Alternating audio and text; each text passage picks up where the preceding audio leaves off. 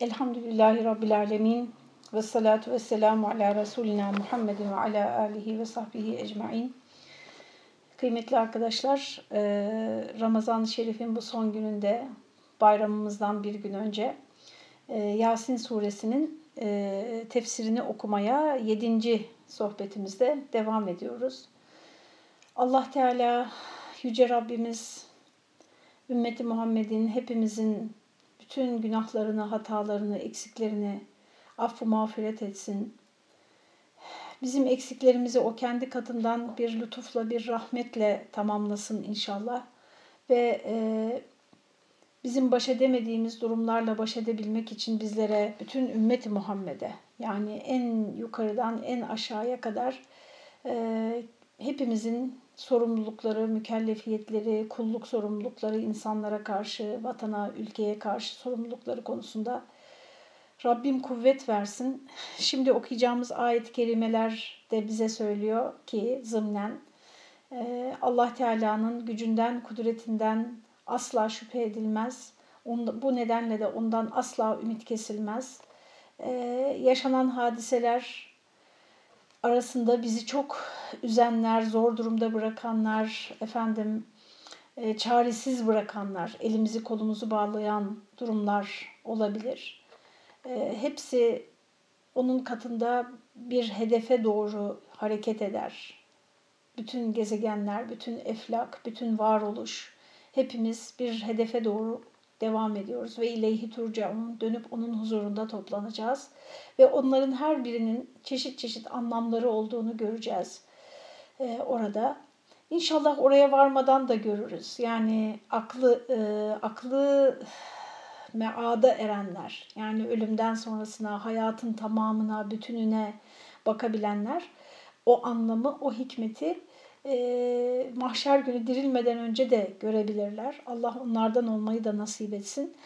Efendim hepimize biraz sonra ayetlerde de göreceğimiz gibi şükredilecek yerde layıkı veçile şükretmeyi e, efendim ve e, bunun tersi durumlarda da asla Allah'tan ümit kesmeden doğru bildiğimizi, doğru olanı daha doğrusu doğru bildiklerimizi de devamlı gözden geçirmemiz gerekir. Çünkü bizim bildiğimiz doğru olmayabilir doğru olanı her halükarda, her şartta ne kadar zayıf, önemsiz, küçük olursak olalım efendim her şartta elimizden geldiğince doğrunun yanında yer almayı Rabbim hepimize nasip etsin.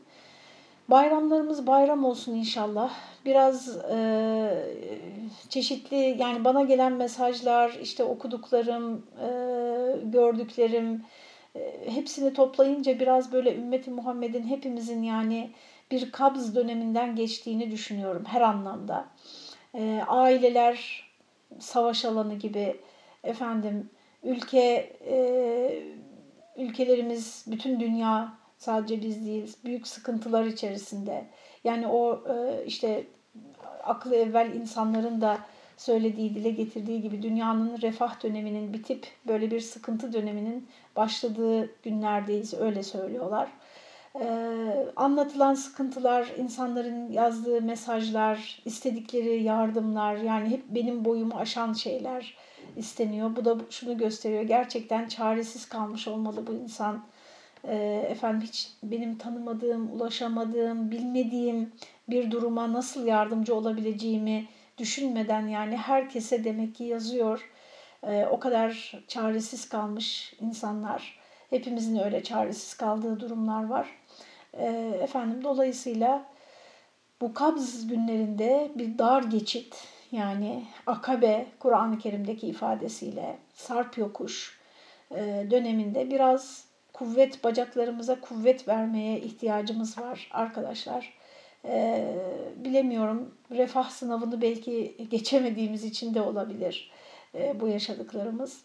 E, efendim biraz tevbe istiğfara öncelikle sonra ibadete e, yönelmeye ve biraz kendi ahlakımıza, ibadetle birlikte ahlakı ihmal etmeden kendi ahlakımıza eliyle, diliyle hiç kimseye bir zarar vermeyen, efendim e, tekamül etmeye bakan insanlar olmaya ihtiyacımız var. Ben böyle durumlarda yani kendimizi çaresiz hissettiğimiz ve her taraftan kuşatıldığımızı hissettiğimiz e, durumlarda acizane e, hep İslam dünyasının yaşadığı büyük inkraz dönemlerinde, büyük o çöküş ve e, imtihan diyelim dönemlerinde e, ulemanın, işte önde gelen büyüklerin neler yaptığına, o devirleri nasıl atlattığına bakmak taraftarıyım. İşte bir Moğol istilasını nasıl atlattılar ve 20. yüzyılın başındaki e, bütün işte o kayıplar, işgaller, onu daha yakından biliyoruz. Bizim dedelerimiz yaşadı çünkü efendim e, modernizmin, pozitivizmin her taraftan bütün delik deşik hale getirmesi bizi süzgeç gibi olduk yani. E, rüzgar bir esiyor bütün evimizin içine her yere giriyor yani. Efendim e, halifemizi kaybettik yani 20. yüzyılın başı için söylüyorum. Bütün topraklarımız işgal edildi. Efendim alimlerimiz değil mi? E, savruldular çeşitli yerlere, çeşitli şekillerde. O dönemde mesela ne yaptılar dindar insanlar, inançlı insanlar? Nasıl olup da e, aktardılar bu bilgileri, bu inancı sonraki kuşaklara? Efendim Cenab-ı Hakk'a küsmediler mi? Yani bu neden bizim başımıza geliyor? Biz hak yolda değil miyiz? Demediler mi? Efendim bu Cenab-ı Hakk'a küsme meselesini de söyleyeyim. Hep kendi kulluk görevimizi ona havale ettiğimiz için sonuçta küsüyoruz ona. Yani şöyle düşünün. Şuna benziyor bu. E, efendim komşunuzun misafiri var. Yani tabii ki siz ona yardım edebilirsiniz ama asıl görev onun yani. O hazırlaması gerekiyor yemekleri. Hiçbir şey yapmayıp işte gelip akşam üzeri de size efendim bana niye yardım etmedin bak şimdi e, misafirime mahcup olacağım böyle komşuluk mu olur deyip de küsüyor. Bunun gibi bir şey. E, teşbihte hata olmasın. Dolayısıyla o bunların hiçbirini yapmayıp kendi kulluklarını e, sarsılmadan tabii bir kısmı hepsi de değil yani çok dağılanlar çözülenler oldu ama bir kısmı bunu devam ettirdiler. E, büyük imtihanlar arkadaşlar yaşadılar. E, bazıları mesela baktığımız zaman işte ailelerine, onların hikayelerine baktığımız zaman kendi ailelerine faydaları olamadı ama insanlığa faydaları oldu. E, bazen öyle de imtihan edilir insan. Efendim çeşit çeşit e, imtihanlardan geçtiler. Bizim de böyle, bu dönemlerde yani böyle sıkıntı dönemlerinde biraz daha ayaklarımızı sıkı basmaya ihtiyacımız olduğunu düşünüyorum. Önce kendi kulluğumuzdan, ahlakımızdan e, efendim başlayarak yaşantımızı bir gözden geçirmek. Kazancımız helal mi, şaibesiz mi, temiz mi, e, temiz mi yiyoruz, efendim yediriyoruz bunlara bakmak. Tabii çok da böyle kendinizi perişan etmeden.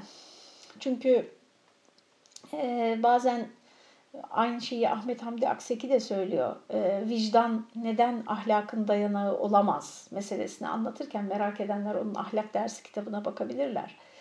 E, orada diyor ki Ahmet Hamdi Akseki, bazılarının vicdanı çok kaşarlanmıştır. Yani ben kaba ifadelerle anlatıyorum. O çok nezih bir Osmanlıca ile anlatıyor işte bazılarının vicdanı o kadar kaşarlanmıştır ki artık böyle hiçbir sesi çok cılız çıkmaktadır. Hatta neredeyse o vicdan diye bir şey kalmamış ortada. Devamlı her konuda kendini haklı görmektedir.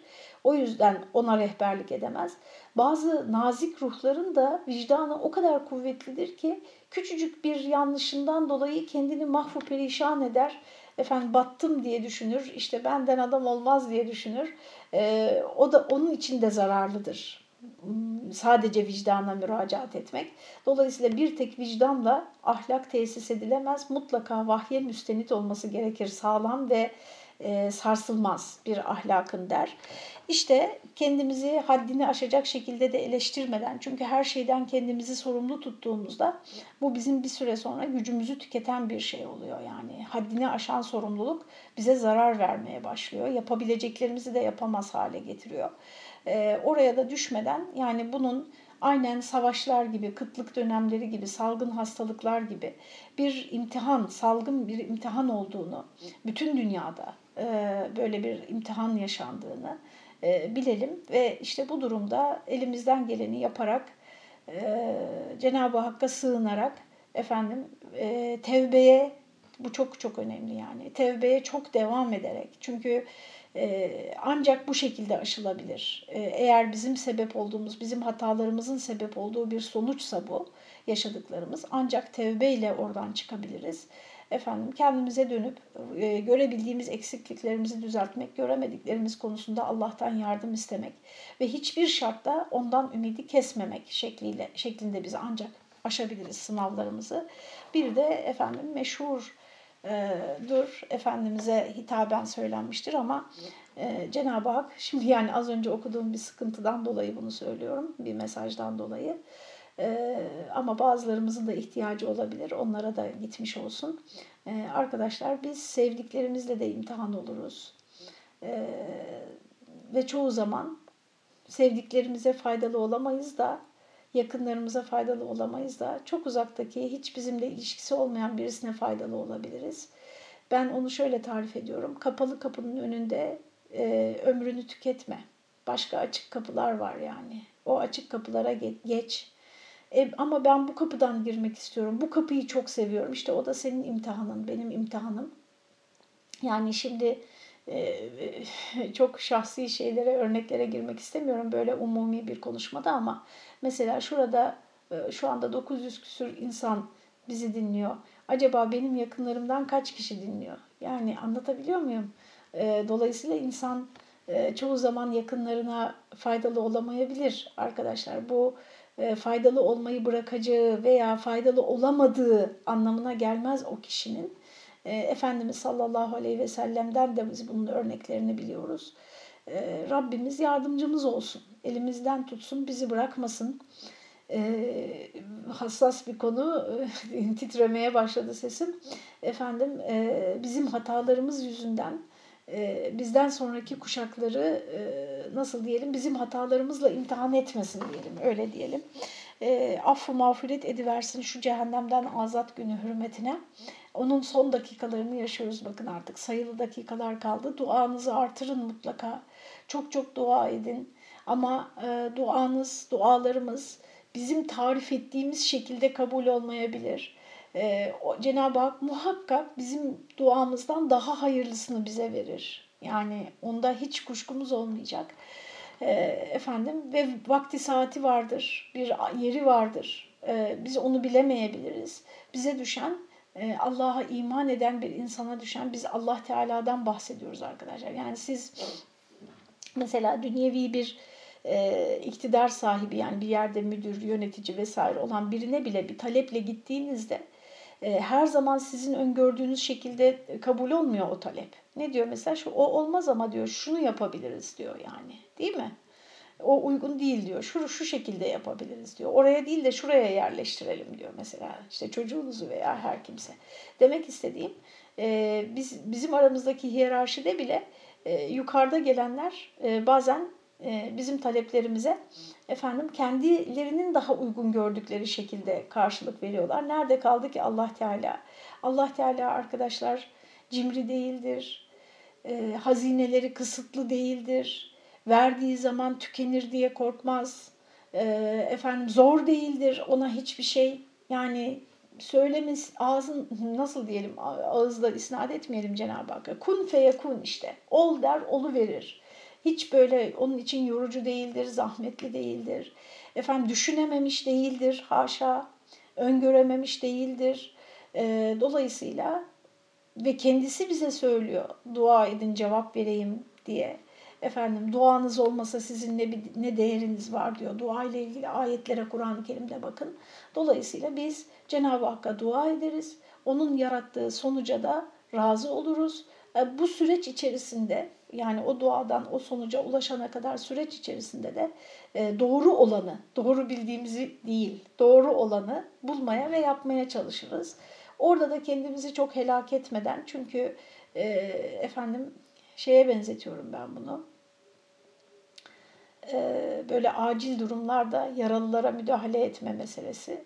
Yani zaten büyük yüzde 95 ölecek birisinin başında 3 saat uğraşmaz yani acil durum ekipleri değil mi? Başka yaralılar da varsa o triyaj mı diyorlar? Onları sınıflandırıyorlar, tasnif ediyorlar ve orta seviyede olanlara öncelik veriyorlar.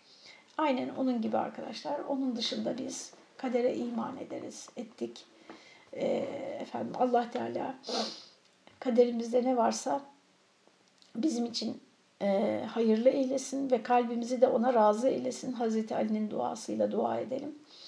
E, bir de arkadaşlar e, yani benim görebildiğim ben sosyolog değilim, tarihçi değilim, toplum bilimci değilim, akademisyen değilim. Yani ne cesaretle böyle yorumlar yapıyorum. Siz de ne diye beni dinliyorsunuz tam ondan da emin olamıyorum ama işte insan bir mecra bulunca da konuşuyor maalesef. Biz meslek hastalığı diyelim.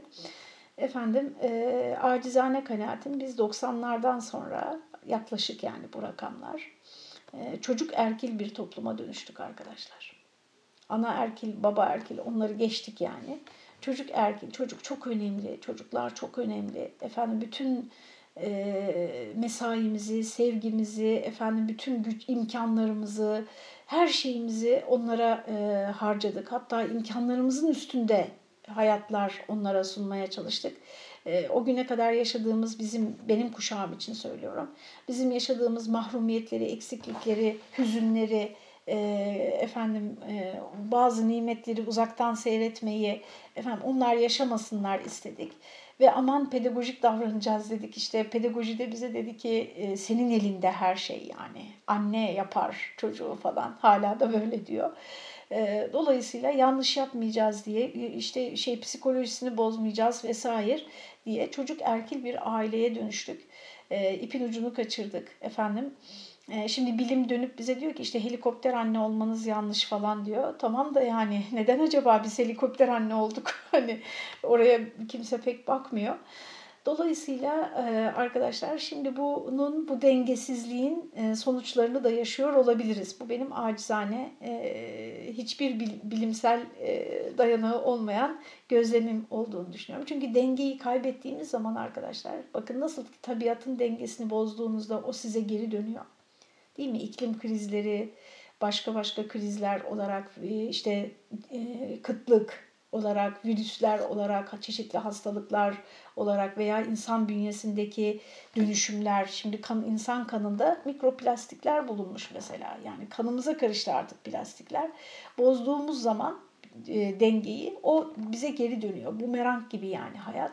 Psikoloji de böyle, sosyoloji de böyle arkadaşlar. Yani onlar da aynen e, biyoloji gibi onun da kuralları var. Onun da bir yapısı var, sistematiği var. O sistematiğin dışına çıktığınızda veya bir yerini abarttığınızda o başka bir yerden e, bileşik kaplar yasası gibi e, efendim ortaya çıkıyor. Peki de, onun dengeli halini nasıl yürüteceğiz? E, benim kanaatim tabii ki e, zaman ve zemin farkını dikkate alarak kesinlikle e, Efendimizin sünnetine bakarak düzeltebiliriz arkadaşlar. Ben ben başka bir yolunun olduğunu düşünmüyorum. Ve Efendimizin sünnetini, yaşam tarzını arkadaşlar bir ucundan deldiğimizde bu ister beslenme olsun, ister e, misafir ağırlama olsun, ziya ev döşeme olsun fark etmez. Yani ben en küçüklerini söylüyorum. Sünnetin biz hep buralarına odaklanıyoruz. Halbuki Efendimizin sünnetinin insan ilişkileriyle ilgili boyutları var. Zayıflara nasıl davranmış, aşağı tabakaya nasıl davranmış, efendim kadınlara, yaşlılara nasıl davranmış mesela bu boyutu var. Siyasi boyutu var. Yani Peygamber Efendimizin uluslararası ilişkilerdeki duruşu nasıl, e, yabancı hükümdarlara, elçilere efendim nasıl davranmış, tebliğ konusundaki duruşu nasıl yani e, şimdi geçen de çok da sevdiğim bir kardeşimizin bir e, mesajını okudum sosyal medyada aleni yazdığı için söylüyorum. Diyor ki işte sizden e, nasihat mı istedik? Niye bize nasihat ediyorsunuz diyor. Tüylerim diken diken oldu arkadaşlar. Yani e, Peygamber Efendimiz kendisine vahiy gelince oturdu ve yani bekledi mi? İnsanlar gelsin benden istesin de ben onlara anlatayım mı dedi.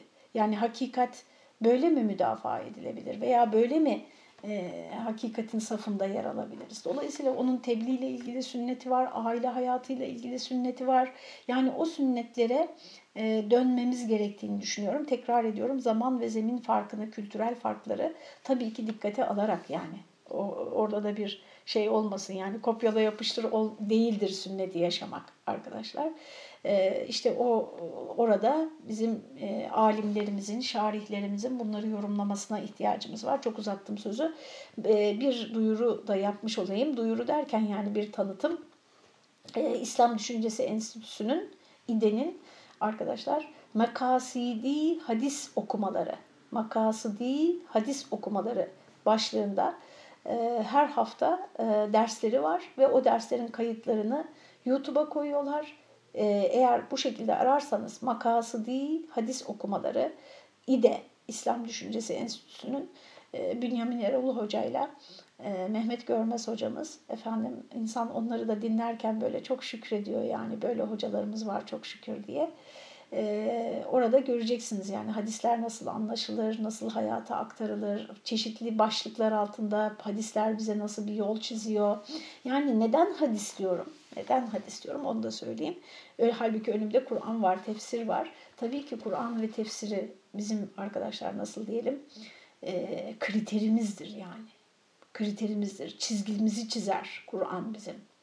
E, neyi nasıl düşüneceğiz, neye nasıl inanacağız onu belirler. Sonra bu inancı, bu düşünceyi günlük hayatın sıradan olaylarına nasıl uyarlayacağız? Onu da sünnet öğretir arkadaşlar. İşte orayı atladığımız için bak orayı oydular, oranın altını oydular. Orayı atladığımız için Kur'an var, okuyoruz. Hayat var bir tarafta. Ne yapacağımızı bilemiyoruz yani. O peki burada söyleyeyim şimdi emre bil maruf nehyanil münker yapın diyor. Nasıl yapacağım ben bunu? Bu aileye, bu çoluk çocuğa işte beni hiç dinlemeyen, kulak asmayan insanlara nasıl yapacağım ben bunu? Yani işte orada onun nasıl yapılacağının efendim modeli var. Bu yüzden Efendimizin hayatını, şemailini e, ama hayat deyince hep siyer kitapları akla geliyor. Siyer kitapları da Efendimizin bugünkü tabirle söyleyelim kamusal hayatıdır daha fazla yani böyle politik e, hayatıdır. Hep müşriklerle mücadeleleri, Yahudilerle, ehli kitapla mücadeleleri falan anlatılır siyerde. insan ilişkileri yani o nasıl inşa etti, nasıl bir toplum inşa etti onu ağırlıklı olarak hadis kitaplarında e, bulabiliriz. Ve benim hani size bir kardeş tavsiyem olsun. Hayatü Sahabe'yi mutlaka okumanızı e, her platformda söylüyorum. Bu kitaplar arkadaşlar bizim alıştığımız e, böyle e, sistematikte, bizim alıştığımız dilde olmayabiliyor. Biraz zorlanabilirsiniz. Fakat e, sonuçta bu bir bilim yani. Nasıl ki bir başka bilim, bilimsel bir metni okurken onun bir dili var değil mi? Onun şey diyorlar bize yani. Bunları işte herkesin anlayacağı şekilde yazsanıza ya kardeşim bu bir bilim ya. Bilim yani. Bunun da kendine göre bir terminolojisi var. E, işte ihlas nedir, takva nedir, e, efendim e, vefa nedir, nasihat ne demektir falan. Bunları da bilmemiz gerekiyor yani. E, çünkü biz burada şey okumuyoruz hani bir böyle kurgusal bir metin böyle güzel vakit geçirelim diye yazılmış bir metin okumuyoruz biz burada. E, efendim onu da tabii biraz zorlansanız da bir çaba içerisinde olmamız gerekir. Ha okumak yeter mi? Bugün çok uzatıyorum. Arefe günü bayram bir bayram neşesi sardıysa demek.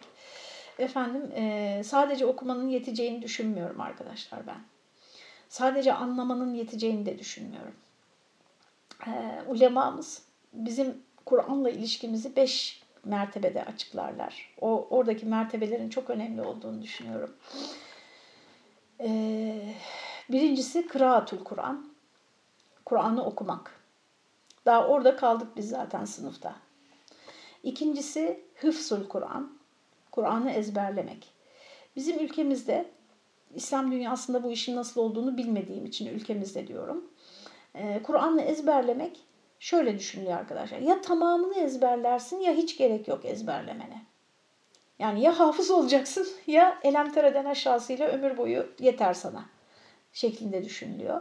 Halbuki Kur'an mealini okurken arkadaşlar ve işte veya tefsirini okurken veya birinden dinlerken sizi çok etkileyen, hayatınıza rehberlik edebilecek olan veya dualarınızda çok yer almasını istediğiniz ayetleri bir ayet yani birkaç satır bu. Ezberleyin arkadaşlar. Bunları namazlarınızda okuyun. Günlük konuşmalarınızda bunları kullanın, istimal edin, duysun insanlar. Bakın biz onu da söyleyeyim. Arkadaşlar biz insanlara duyururken aslında önce kendimize duyuruyoruz. Biliyor musunuz? Bunu ben kendimden biliyorum. Yani ben size anlattığım veya herhangi bir yerde birisine anlattığım bir konudan inanın belki de dinleyenlerden çok daha fazla ben kendim etkileniyorum. Çünkü benim kulağımın bunları duymaya ihtiyacı var. Benim lisanımın bunları inanmış bir dille telaffuz etmeye ihtiyacı var. Dilime yerleşecek, kulağıma yerleşecek, kalbime yerleşecek. Böyle olmasaydı biz Kur'an'ı böyle gözümüzle okusak olurdu ama olmuyor bakın. Ağzından çıkanı kulağın duyacak şekilde okuman gerekiyor. Namazdaki kıraati veya e, normal işte hatim okurken okuduğumuz metni. Dolayısıyla siz bırakın başkasına faydalı olmayı, sizin kendinizin ihtiyacı var. Yani günlük hayatta konuşurken arada hiç olmazsa yani günde bir tane ayet söyleyebilin birisine ya. Bir tane ayet. Haftada bir tane söyleyebilin. Bir tane hadis aktarabilin. Çoluğunu sırf kendi düşüncenizi aktarmayın. Sırf kendi düşüncenizi aktarınca ona karşı çıkmak çok kolaylaşıyor. Ama bir ay yani çekilin aradan. Kur'an'la o insanı karşı karşıya getirin. Fayda eder mi etmez mi onu Allah bilir. Ama sözünüze değer katın yani Allah'ın kelamından referanslarla veya hadislerden. İşte ikinci aşama hıfzül Kur'an. Biz birinci aşamada onu bile tam yapamıyoruz. Yani tecvidli okuyamıyorum diyor. Tecvidsiz Kur'an olmaz ki. Tecvidle, Kur'an tecvidle nazil olmuştur arkadaşlar. Neyse. Ee, hangi tarafı düzeltelim yani. Ee, üçüncüsü Kur'an'ı okudunuz, ezberlediniz. Üçüncüsü fehmül Kur'an. Kur'an'ı anlamanız gerekir, anlamamız gerekir. Bu bana sorarsanız bu bütün İslami dini ilimler için söz konusudur. Hadis için de söz konusudur. Yani hadisin ezberlenmesi de çok kıymetlidir. 40 hadis ezberleyenle ilgili ne kadar Efendimiz'i ezberleyip amel edenle ilgili ne kadar kıymetli müjdeleri var. Üçüncüsü arkadaşlar amelül fehmül Kur'an. Anlamak, Kur'an'ı anlamak. Dördüncüsü amelül Kur'an. Anladığımızla amel etmek. Ondan sonra işte en son aşamaya geliyoruz. Beşincisi şefaatül Kur'an. Yani Kur'an'ın şefaatine nail olmak için bizim önceki o dört aşamayı geçmiş olmamız gerekiyor. Kıraat, hıfz, fehim ve amel. Onları aşanlar, ya başaranlar, tam yüzde yüz olmaz her zaman arkadaşlar. Çaba sarf edenler, bu yolda çaba sarf edenler, herkes kendi mertebesine göre Kur'an'ın şefaatine nail olacak ve kıyamet günde ehli Kur'an olarak haşrolacaktır. Şimdi 33. ayet-i kerimedeyiz Yasin suresinde. Arkadaşlar bu e, şu ana kadar olan bölümde biliyorsunuz bir kariyeye gönderilen üç peygambere arka çıkan bir şahıstan bahsedildi. Onun hikayesinden bahsedildi. Ve onu öldüren toplumun helak edilişinden bahsetti. Ee, bu kıssa doğrusunu isterseniz bu küçük hikaye bana her zaman duruşun ne kadar önemli olduğunu göstermiştir arkadaşlar. Hakkın yanında yer almak, doğrunun yanında yer almak. Ee, karşımızda e, yani bugün için söylüyorum Karşımızda böyle ağzı çok güzel laf yapan, mertebesi çok yüksek, makam, toplumsal mevkii, konumu yüksek, efendim böyle e, hani e, eskiler lugat paralayan derlerdi. Şimdi de böyle akademik titir paralanıyor yani karşımızda. Böyle bir takım e, referanslarla falan konuşan bir e, şey var, bir toplum var. Ama yanlış yapıyorlar mesela bir konuda. Bir şeyi yanlış yapıyorlar yani. İnanın arkadaşlar sosyal medyaya bakıyorum ben. Dünyadan biraz elimi ayağım maalesef çekmiş durumdayım. Ee, sebebini ben de bilmiyorum. Böyle oldu yani. Efendim e, mahalle artık benim için şu sosyal medya. Oraya bakıyorum arkadaşlar. Hemen en imanlı insanlar bile bu şeyin etkisi altında kalıyor bu parıldamanın etkisi altında kalıyor. Hemen duruşunu kaybediyor arkadaşlar. Duruş, duruşumuzu korumamız çok önemli. Bu adam şehrin öbür ucundan koşup gelen adamın hikayesi bu açıdan benim için çok çok e, teyit edicidir. Çok e, size tavsiye ederim. Fizilal Kur'an'dan da e, burayı okuyun çünkü e, Seyyid Kutup merhum kendisi sosyoloji e, tahsil ettiği için e, Kur'an kıssalarını benim acizane kanaatim yani günümüzde ulaşabildiğimiz yani rahatça okuyabildiğimiz tefsirler arasında Kur'an kıssalarını en güzel yorumlayan tefsirdir e, benim kanaatime göre. Şimdi o bölüm bittikten sonra ne dedi Elmalı Hamdi Yazır merhum? E, efendim şuradan o cümlesini tekrar edelim. Bu tebliğden sonra yani Cenab-ı Hak bize peygamberlere nasıl nasıl diyelim kimin yandaşı olduğunuz nasıl ortaya konur? Sonunda ölüm bile olsa. Sonunda ölüm bile olsa.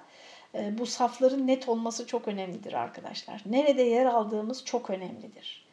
e, benim acizane kanaatim ben e, ümmeti Muhammed'i sevindiren, ümmeti Muhammed'in düşmanlarını üzen oluşumların, duruşların içerisinde yer almamız gerektiğini düşünüyorum. Bu benim kanaatim. Efendim bu tebliğden sonra bir de akli delillerle tenvir olunarak şimdi burada 33. ayetten itibaren akli delillere yani Cenab-ı Hak bizi yaratılış, oradaki düzen, intizam e, ve o yaratılışın başlangıcı vesaire konularında düşünmeye teşvik ediyor. E, Yasin suresinin efendim e, bir hayat ve ölüm yani suresi olması bu açıdan e, çok anlamlı. Burada efendim e, kupkuru arzdan hayatın nasıl meydana geldiğini ve so sonra en sonunda da nasıl Cenab-ı Hakk'a döneceğimizin hikayesi burada baştan sona e, hatta detaylı bir şekilde anlatılmış olunacak. İşte akli delillerle tenvir olunarak buyuruluyor ki diye 33. ayet-i kerimeye geçti. Ne diyor burada Rabbimiz? Şöyle e, mealen hiç olmazsa bir önce ne anlatacağız onu bir hatırlamış olalım. Ve ayetün lehumul ardul meyte. Estağfirullah. E, ölü arz, ölü yeryüzü onlar için bir ayettir. Ölü toprak onlar için bir delildir. Ahyeynaha biz onu diriltiriz ve ahracna minha habben ve ondan taneler çıkarırız o ölü toprağı diriltiriz ve ondan taneler çıkarırız. Hab hububatın bir tanesi anlamına geliyor.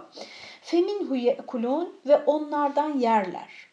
İşte bu Allah'ın varlığının, gücünün işaretlerinden bir tanesidir. Şimdi biz mucizeyi nerede ararız? Genelde biz neye mucize deriz arkadaşlar? Hakikaten mucize kelimesinin sözlük anlamına da baktığınızda sıra dışı şeyler. Yani olağan her gün alıştığımız hadiselere biz mucize demeyiz. Mucize onun dışında olan o, o e, nasıl diyeyim işlerin devam etmesinin e, kanunlaşmış şeklinin dışında cereyan eden, o tabiat kanunlarına aykırı cereyan eden hadiselere mucize denir. İnsanlar ona mucize derler. Benim acizane yaklaşımım ise arkadaşlar gerçekten her gün değil, Keşke her gün her an olsa duanıza muhtacım bu konuda ama e, ağırlıklı olarak ben e, sıradan görünen olaylardaki mucizeleri e, görmeyi çok e, severim. Yani ne bileyim şimdi mesela şeye bakarım. Bu çok anlattığım bir örnektir. Bak çok sıradan bir şey. Kışın işte eviniz üşür değil mi? Üşürsünüz evde. E, şeyi kombiyi bir derece yükseltirsiniz. Hadi 2 derece olsun. 2 derece yükseltirsiniz. Yani 18'de de 20 yaparsınız biraz daha sıcak olsun diye. Fatura ne olur arkadaşlar? Eviniz 18 değil de 20 olursa gelen fatura ne olur? Burada biz 100 metrekare bir evden bahsediyoruz yani. 100-150 neyse. Düşünün şu koca kainatı, koca evreni her gün Cenab-ı Hak nasıl bir şeyle ısıtıyor yani. O sıcaklık toprağa vardığı zaman oradaki bütün hayat uyanıyor. Ağaçlara vardığı zaman o ağaçlardaki hayat uyanıyor. Yani nasıl bir güç, nasıl bir ikram, nasıl bir lütuf, bu kadar büyük bir dünyanın 2 derece veya 5 derece ısıtılması yaz geldiği zaman, bahar geldiği zaman. Veyahut da mesela böyle yüksek bir yerden e, daha böyle sahile doğru bir yere indiğimde arabadaki termometreye bakarım. Efendim e, işte yukarısı diyelim 7 derecedir, aşağısı 9 derecedir. Aman Allah'ım 2 derece ısındı şimdi bütün bu mahalle diye düşünürüm yani. E, nasıl bir yakıt var burada yani, nasıl bir ikram var. Hani ve hiçbir ücret ödemeden karşılığında. Bu bir tanesi yani. Böyle her şeyi, her şeye böyle bakabilirsiniz arkadaşlar. Allah Teala da bize Kur'an-ı Kerim'de insanların çok alışıp da e, onun nimet olduğunu fark edemedikleri, çok alıştıkları için nimet olduğunu fark edemedikleri asıl nimetlere dikkatimizi çeker. İşte asıl nimet arkadaşlar, asıl nimet sizin ve bizim kurduğumuz 15-20 çeşit e, yemekle döşenmiş iftar masası değildir. Asıl nimet toprağın hala kendisine atılan taneleri bitirebiliyor olmasıdır vakti saati geldiğinde. Mesela bu ayet. Ve cealna fiha cennatin min nehilin ve a'nabin. Ve efendim meyvelerinden yesinler. E, ve cealna fiha cennat ve orada bahçeler yapmamız bahçeler yapmamız. Min nehilin ve a'nabin hurma ve üzüm bahçeleri. Ve feccarna fiha minel uyun ve o bahçelerde pınarlar fışkırtmamız o yeryüzünde yani o yeryüzünden pınarlar fışkırtmamız bütün bunları niçin yapıyor? Liye kulu min temerihi onun meyvelerinden yesinler diye. Efendim ve ma amilethu eydihim ve ellerinin bitirdiği, ellerinin ürettiği yani şeylerden yesinler diye efela yeşkurun hala şükretmeyecekler mi diyor Allah Teala. İşte şimdi bu iki ayetin tefsirine bir bakalım sizinle beraber. Ve ayetün hem bir ayet yani Allah Teala'nın kudretinin kemaline ve ölüleri diriltebileceğine açık bir delil ve alamettir. Lehum onlar için onlar dediği o gafil münkirler, o iki e, şey o iyi mümin kişiyi öldürenler başta olmak üzere yani bütün o onun onların konumunda yer alanlar için. Yani kendisine hakkı hatırlatan, Allah'ı hatırlatan, Allah'ın yolunu hatırlatan insanlara böyle şiddetle karşı koyanlar için bir ayettir. Cenab-ı Hak diyor ki yani ben mührümü bastım, işaretimi vurdum diyor. Bunu düşünün diyor. E, bu işte sizin e, yaptığınızın yanlış olduğunu gösteriyor diyor. Fakat tabii bu ayetleri de okumaya istekli olmak gerekiyor arkadaşlar. Yoksa yani Cenab-ı Hak bize böyle bir gece bir melek göndererek böyle mucizevi bir şekilde bizi iman ettirmiyor. Bizim önümüze sunuyor hidayet vasıtalarını. Bu insanların Hızır'la karşılaşması gibi bir şey. Yani Hızır her gün senin belki kapına geliyor veya her gün belki karşına çıkıyor. Belki her gün karşılaştığın birisi Hızır yani. Ama göğsünde bir tabela yazmadığı için senin de dikkatin ona odaklı olmadığı için aman belki Allah'ın kıymetli bir kuludur diye bakmadığın için insanlara kaçırıyorsun o fırsatı. Çünkü o kendisini tanıtmıyor. Belki o, o da kendisini bilmiyor. İşte Allah'ın mucizeleri de böyle. Allah Teala'nın kudretinin kemaline ve ölüleri diriltebileceğine açık bir delil ve alamettir. Ney? Lehum onlara o gafirlere, münkürlere el ardul meyte. Ölü arz. Arz, toprak malum ki camittir. Ölüdür yani, don, donmuştur, ölüdür. Hayat yoktur kendi haline iken. Hatta Sure-i Hicr'de veteral arda hamideten buyurulduğu üzere sönmüş bir ateş halinde. Arzı böyle sönmüş olarak bulursun. Görürsün, öyle görürsün yeryüzüne baktığında. Hayat ve hayat ile tamamen zıt bir mahiyette ölüdür. Hele bir öğle sıcağında bir Arabistan çölünün manzarası düşünülürse onun hayattan ne kadar uzak olduğu görülür. Eğer tabiata kalsaydı bir dileyen, o tabiata hükmeden bir e, arzu, bir emir kaynağı olmasaydı o ölü arzda bir ot bile bitmezdi. Neden? Çünkü kuraldır arkadaşlar bu. Fizikte de mantıkta da. Ee, dışarıdan bir müdahale olmadıkça bir şey olduğu hal üzere kalır. Madde için söylüyoruz bunu. Fakat ehyeynaha biz ona hayat verdik. Onda hayat yarattık. Nebati, hayvani uzviyetlerle dirilik, şenlik vücuda getirdik. Hayatın iptida bir hücreden, tek bir hücrecikten başladığını göstererek de buyuruluyor ki ve ahracna minha habben ondan yani arzdan bir habbe, bir tek tohum tanesi yani çıkardık. Hab, habbenin ismi cinsidir ki azına da çoğuna da ıtlak olunur. Cemi hubub, onun cemi hububattır. Lisanımızda olduğu üzere bilhassa buğday, arpa, pirinç, susam gibi yenen tanelere şayi olmakla beraber alel umum ot ve çiçek tohumlarında dahi müteareftir, kullanılır. Kamus sahibi Basair'de der ki hububun bir tekine habbe denilmesi şeyin aslı ve maddeyi kıvamı olması itibariyledir. Yani her şeyin aslı ve öz maddesi olması itibariyle hububun bir tekine habbe denmiştir. Bu haysiyetle bir habbe hayatın ilk başlangıcı olan bir hücre, bir hücre, hücre demektir. Burada da bu cinsi tabii buradan efendim e, hayatın nasıl diyeyim e, canlılığın ortaya çıkışının bir tekamülle bir hücreden tekamül ederek olduğuna da kuvvetli bir işaret var arkadaşlar.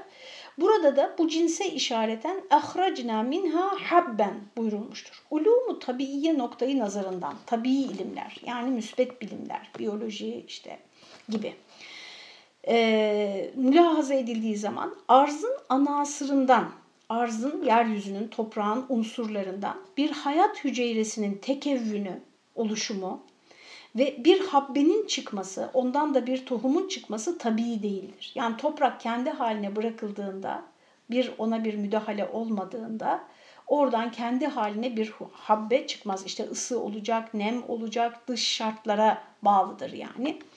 Tohumsuz bir hayat hücresi tabii olarak teşekkül edemez. Tohumsuz bir hayat hücresi tabii olarak teşekkül edemez.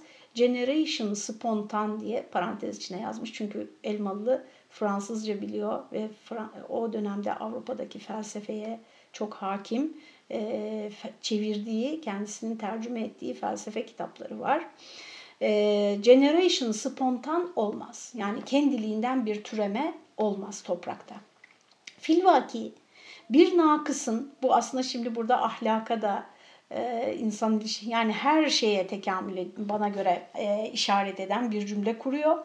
Filvaki bir nakısın kendiliğinden bir zait oluvermesi akla da muvafık gelmez. Bir nakıs durup dururken bir zaide yani artmış, ilerlemiş bir şeye dönüşmez. Muhakkak orada bir müdahale, bir e, içten veya dıştan, enfüsi veya afaki bir çaba olması gerekir. Bununla beraber arzda hayat emri vaki olduğu için ulumu tabiiye, tabii ilimlerin ashabı derler ki, iki nokta üst üste, bidayette ilk tohumun, ilk hücrenin gayri tabii olarak vücuda gelmiş olduğunu itiraf etmek zaruridir. Böyle derler. Yani en başta, hayat en başta başlarken, bidayette ilk tohumun, ilk hücre yani e, o ilk tohumdan sonrasını açıklıyor. Nasıl işte tekamül etti, nasıl dönüştü, nasıl işte denizlerde hayat başladı, sonra nasıl oldu, nasıl oldu o da bir teori ama açıklıyor. Fakat o ilk canlılığın, ilk hücrenin gayri tabii olarak, gayri tabii yani o kendi haline bırakılsaydı orada bir hayat meydana gelmeyecekti. Tabiatın dışında başka bir faktörle, başka bir e, müdahaleyle orada bir ilk tohumun meydana geldiğini itiraf etmek zaruridir derler. Ulumu tabiiye ashabı işte bu nokta doğrudan doğru tabiatlar üzerinde hakim olan Halik Teala'nın Halik yaratan demek biliyorsunuz. Ölülere hayat veren kudret-i Rabbaniyesini gösterir. Bunun bir istifa olduğunu söylemek de aynı manayı ispat etmektir.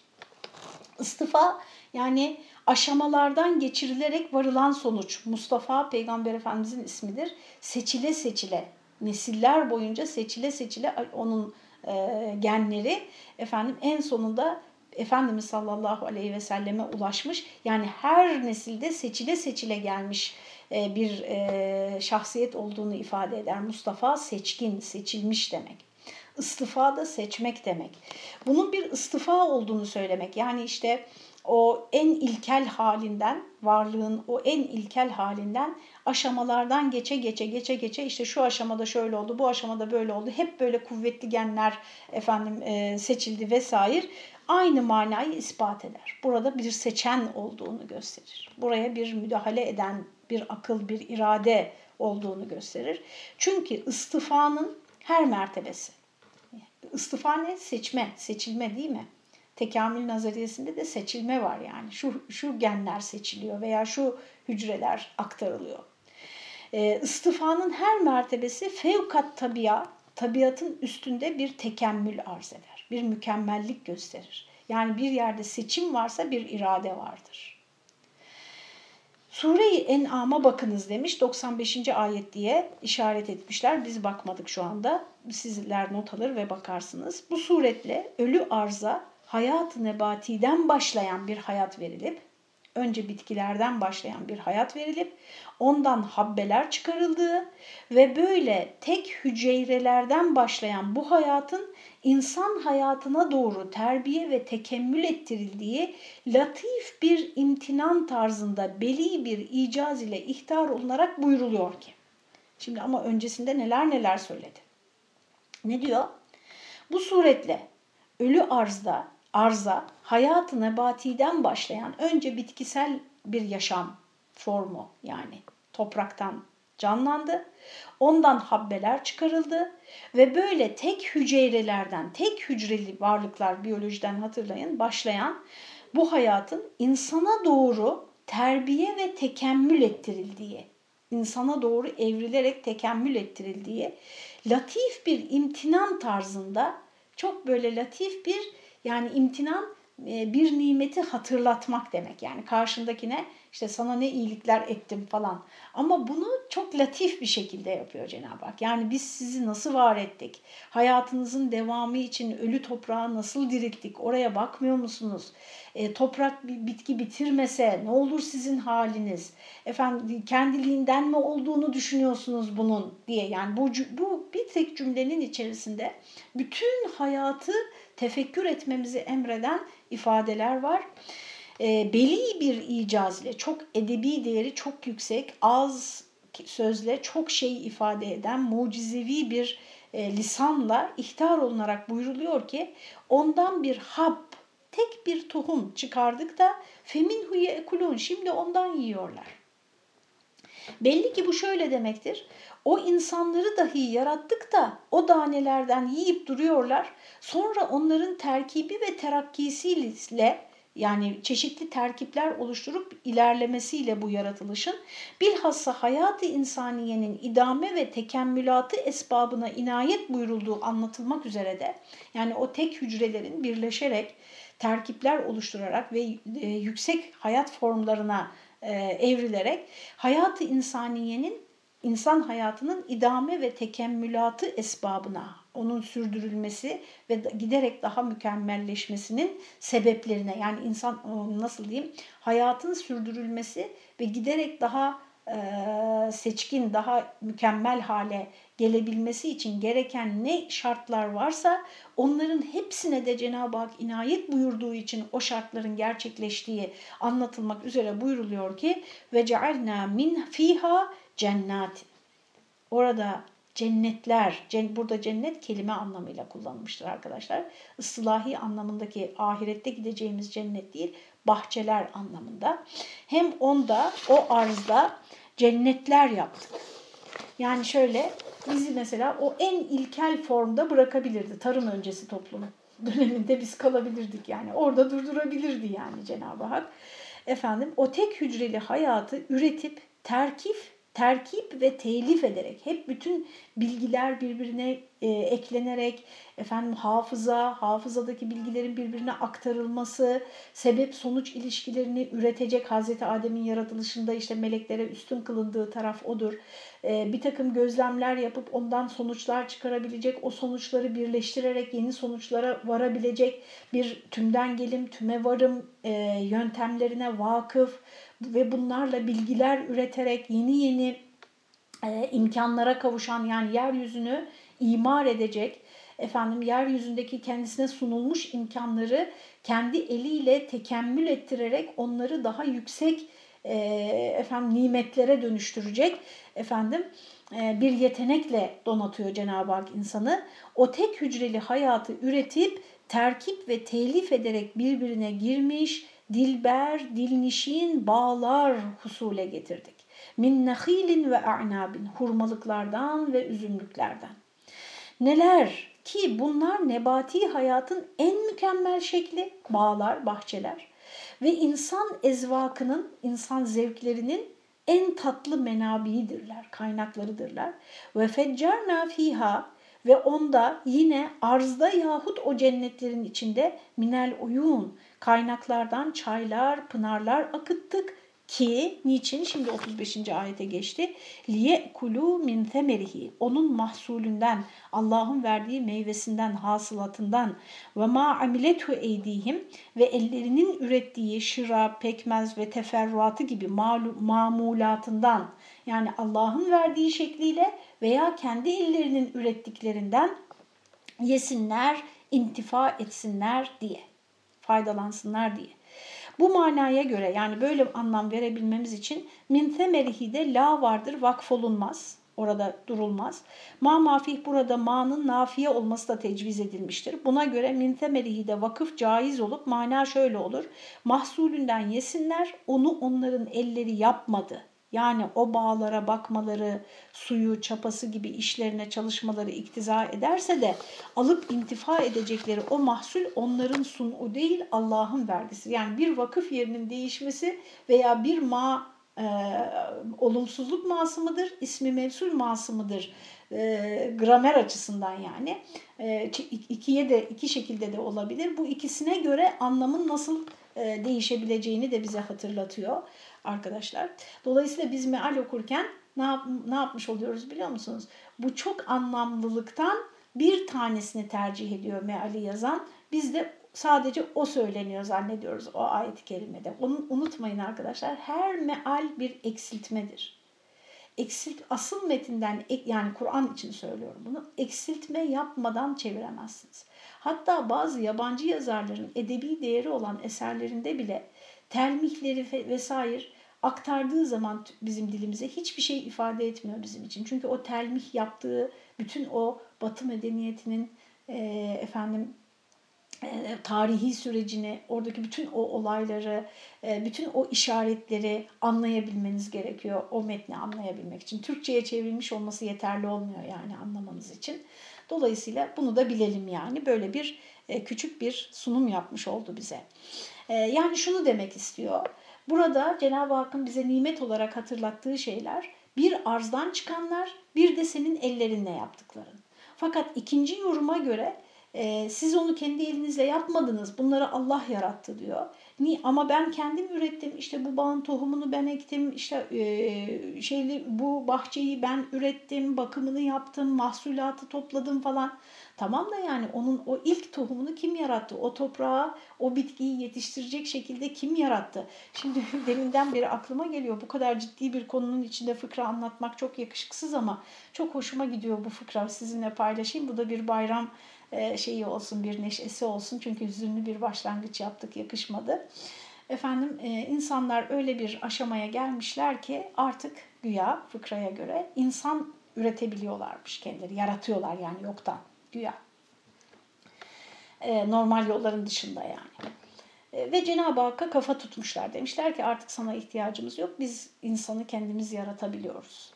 Cenab-ı Hak onlara demiş ki nasıl yapıyorsunuz? Nasıl yapıyorsunuz? Onlar da demişler ki önce bir avuç toprak alıyoruz. Orada durun demiş. Kendi toprağınızı yapın önce. yani toprak varsa oradan bir şey üretmek kolay. Toprağı üret bakalım. Sen kendi toprağını üret bakalım diyor.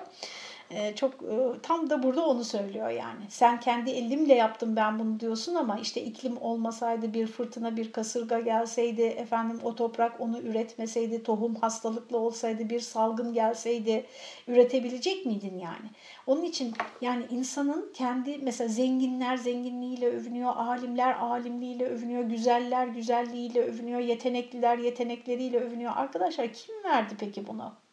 Bunu kim verdi? Diyor ki ben çalıştım da oldu. Ya tamam da aklın olmasaydı senin 70-60 e, puan zekan olsaydı efendim yapabilecek miydin o zaman? İstediğin kadar çalış. Ulaşabilecek miydin buna? Ee, anlatabiliyor muyum? Onun için şükür arkadaşlar bütün bize e, kendi çalıştığımız, çabaladığımızı zannettiğimiz nimetlerin de temelinde, onların da en merkezinde efendim e, Allah'ın vergisinin olduğunun farkında olmak demektir. İşte bu yüzden efela yeşkurun hala şükretmeyecekler mi? Şirk ve küfrandan vazgeçip tevhid iman ile ibadet ve kulluk etmeyecekler mi? Sadece toprağa bakmanız bile yeter diyor bunun için. Burada Abdülkadir Geylani'nin Futuhul Gayb'den e, Gayb isimli eserinden aldığı bir şükür e, açıklaması var, izahı var. Onu da yaparız diye düşündüm ama işte başta, başta kendim fazla konuştum.